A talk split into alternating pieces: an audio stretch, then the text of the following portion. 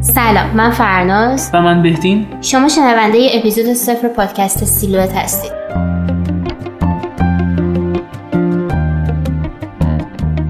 ما اینجاییم تا داستان شگیری سیلوت رو براتون تعریف کنیم.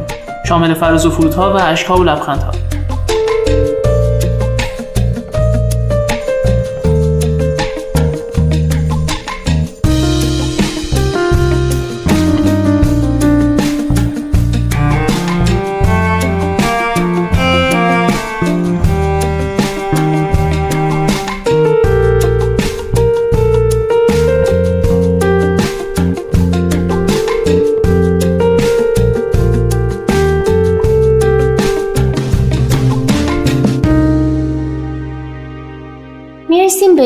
بهار 1400 که من با بچه های انجمن تری سنتی صحبت کردم و طبق تجربه که قبلا با نشریات دیگه داشتم و حالا یه سری چیزا واسهشون نوشته بودم به این نتیجه رسیده بودم که می‌تونم و می‌خوام که انجمن خودمون و حتی رشته خودمون یه نشریه واسه خودمون داشته باشیم. به بچه ها پیشنهاد دادم گفتم که به نظرم می‌تونیم یه همچین چیزی رو داشته باشیم رو حول محور دیزاین مطالبی جمع کنیم و و تنها کسی که به ذهنم می‌رسید که می‌تونم برم سراغش و شاید استقبال کنه از این ایده من بهدین بود. اون موقع خیلی شناخت نداشتم ازش اما به واسطه یکی از بچه که دوست مشترکمون بود می‌دونستم که مقاله نویسه و توی نشریات متفاوت کار کرده. پس بهش پیام دادم. تقریبا ده خورداد بود که من باش صحبت کردم. اما دوست دارم که تجربیات خودش رو از خود بهدین بشنویم. برای رسیدن به جایی که الان درش وایسادیم. خب طبعا باید نگاهی به گذشته داشته باشیم. من از بچگی دوست داشتم روایتگری و قصه ها رو دوست داشتم و دوست داشتم بدونم پشت یک آهنگ پشت یک فیلم پشت یک شی چه قصه ای هست شکلگیریش چه روندی و چه فرایندی رو طی کرده.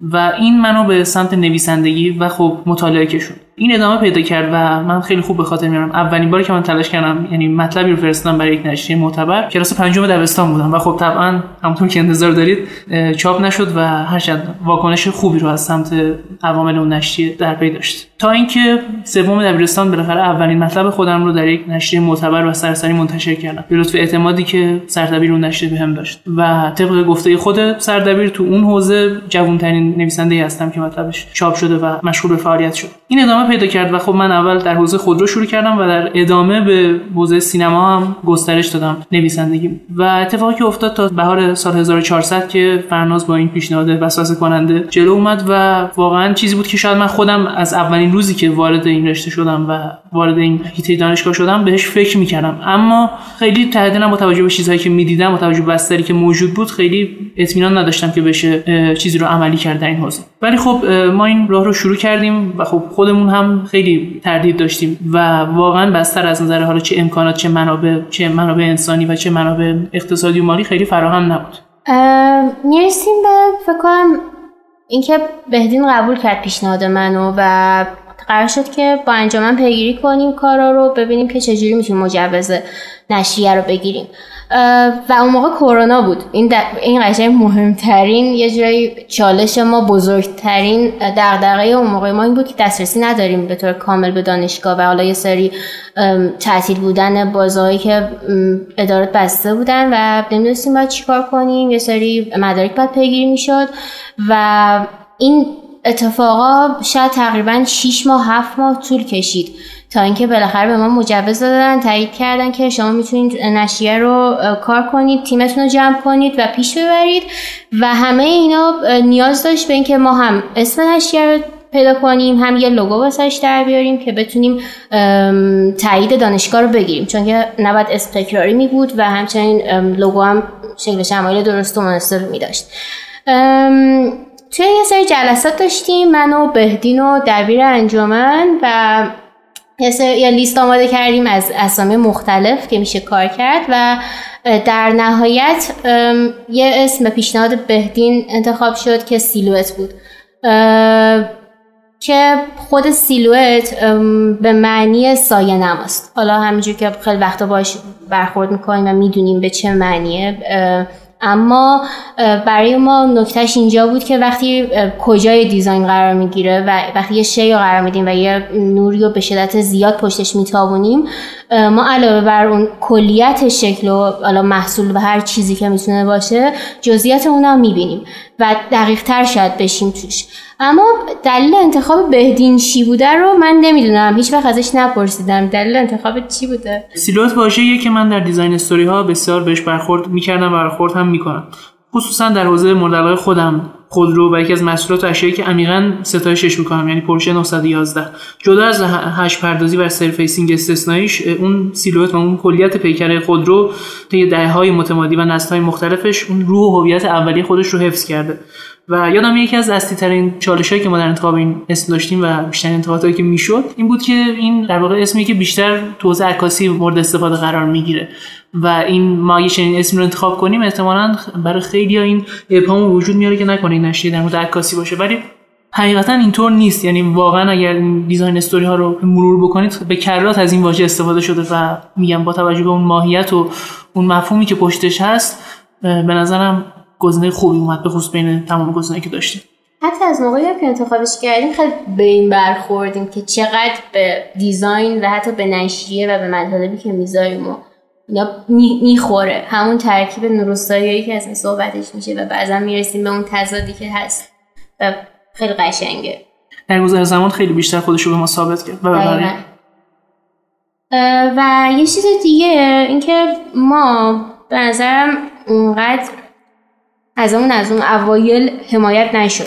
یعنی نه کسی بود که راه بهمون نشون بده. یه جوری خودمون انگار گلیم خودمون عذاب کشیدیم بیرون بدون اینکه کسی بهمون کمک کنه. و خودم خودت بودیم و نهایتا یه سری از بچه ها که حالا نهایتا از اون یه ذره حمایت می‌کردن می‌تونستن یه ذره به اون باور داشته باشن. اما بعد از اون چالش بعدی این بود که چجوری اصلا تیم رو تشکیل بدیم. یعنی من توی بودیم اما هیچ کس دیگه نبود که واسه تحریریه کار کنه واسه نمی‌دونم گرافیک و اینجور چیزا. بخواد کاری انجام بده همون سفارایی و اینا. و داستان این تیکه واسه خودم خیلی از همش قشنگتره. چون اونجا بود که انگار یه دوستایی کنارم داشتم که انگار هوا ما داشتن بهم امید می‌دادن که می‌تونیم ما هم کنارتیم و بیا بریم جلو. و با همون یکی دو نفری که پیشمون بودن انگار تونستیم اون فراخان اولیه رو بدیم و ادامه بدیم این مسیر رو که بچه ها بیان سمتمون ببینیم کیا می‌تونن می‌خوان کنارمون باشن توی این مسیر. اتفاقی افتاده بود این بود که اول تعداد قابل توجهی متقاضی ما داشتیم متقاضی و علاقه من یعنی نه تنها از دانشگاه خودمون بلکه حتی از دانشگاه دیگه.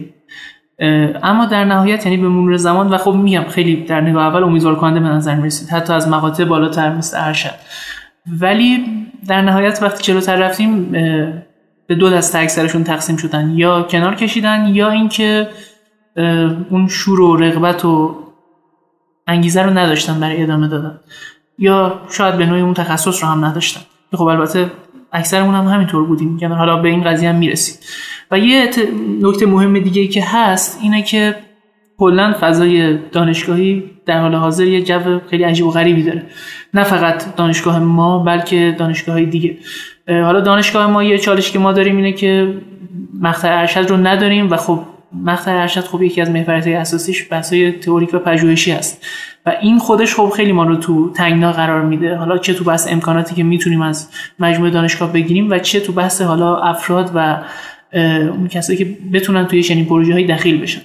که خب ما این مشکل رو داشتیم و البته میگم حالا برگردم به هر فصلی خودم کلا یه جمله هست یعنی من قبل از اینکه اصلا وارد دانشگاه بشم جمله رو از یکی شنیدم میگفتش که فضای در واقع آسمون طراحی صنعت ایران تو همه یه رنگه فرق نمی‌کنه. تهران باشه تبریز باشه هنر باشه اصفهان باشه. شاید اسمن با هم دیگه فرق کنن ولی عملا همه با یه سری چالش های مشابهی مواجهن. تو بحث حالا امکانات و بعد در واقع حالا یه جورایی دو طرف است دیگه نه هم از سمت اساتید و مجموعه آموز کادر آموزشی و هم از سمت دانشجو که حالا این توضیح خیلی مفصله خودش می‌تونه موضوع و سرفست یه صحبت یه میزه گرد باشه حتی. پرونده ویژه. اما می‌رسیم به نقطه ای که یه جورایی کلی منتظرش بودیم. یه سال ازش گذشت و بالاخره تونستیم در بیاریم اون چیزی که می‌خواستیم. و حتی زودتر. ما تقریبا نشریه توی شهریور اواخر شهریور 1401 آماده شده بود. و آماده انتشار بودیم اما خب اوضاع و شرایط جامعه این فرصت رو ایجاد نکرد که ما بتونیم نشریه رو داشته باشیم و منتشرش کنیم. دست نگه داشتیم تا بهمن ماه. توی بهمن ماه 1401 هم حالا با یه سری مشکلات روبرو بودیم اما بالاخره تونستیم و شد که نش... از نشریه رو نمایی کنیم و اولین نسخه سیلوت رو داشته باشیم و بچه ها ببیننش و خیلی خوشحالم از اینکه ازش استقبال شد.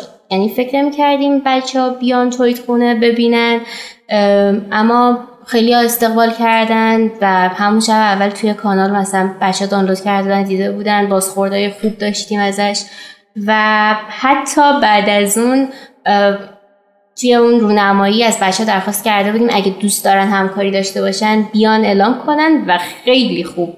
اصلا یه جوری استقبال کردن که ما فکرشو نمی کردیم چه حالا بچه های خودمون چه بیرون از دانشگاه و از همینجا شاید بود که پادکستم یه جورایی شکل گرفت. قبل از اینکه بریم سراغ پادکست من یه نکته رو اضافه کنم. اونم این بود که روند کار روی این پروژه خودش به نوعی پروژه دیزاین بود. یعنی اون در واقع جمعآوری تیم ها و تعامل افراد و هماهنگی ها و برنامه‌ریزی برای آینده و اون نقشه که شما برای توسعه این مجموعه در نظر گرفتیم فکر می‌کنم این خودش واقعا از این جهت هم قابل تحمل باشه.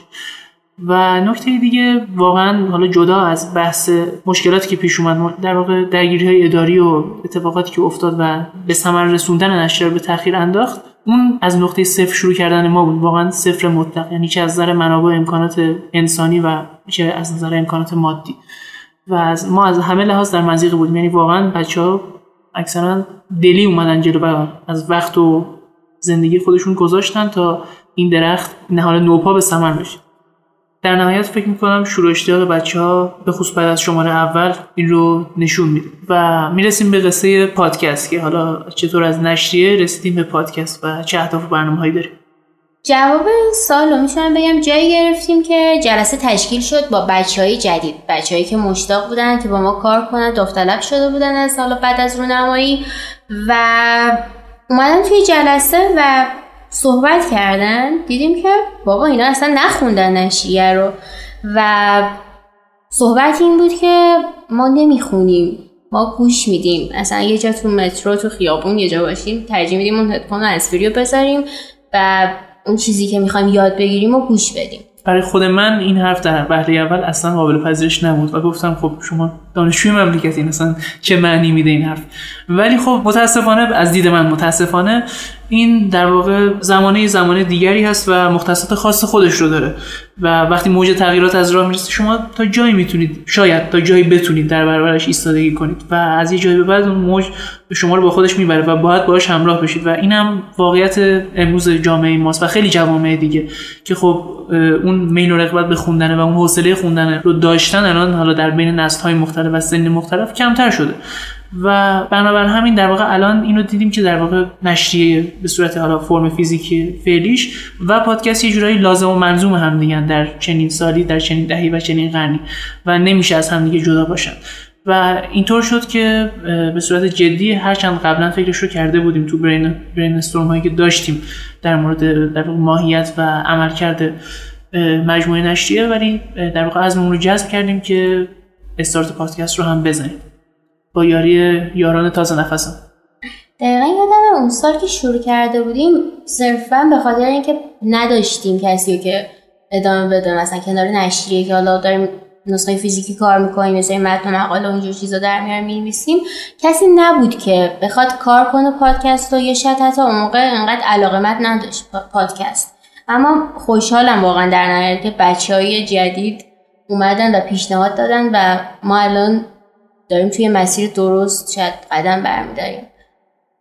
و اما در نهایت می‌رسیم به که چه آدمایی توی مسیر کنارمون بودن و خوشحالیم از داشتن کسایی که نشریه رو می‌خونن و از این به بعد قرار گوش بدن از همون حمایت کردن و باورمون داشتن توی این مسیر. یه سریات سعی کردن حتی سنگ بندازن ناامید کنن ما رو. اما در کنار همه اینا بعضیا بودن که با تمام شوق و ذوقشون ما رو همراهی کردن و حتی جزء کوچکی از نشریه بودن و الان جزء کوچکی از پادکست. اکثر گفتنی ها رو گفتی و در نهایت خوشحال میشیم که شما شنوندگان و مخاطبان عزیز از طریق راه های ارتباطی مختلف ما رو از نظرات و پیشنهادات سازنده خودتون مطلع کنید. روز و روزگارتون خوش.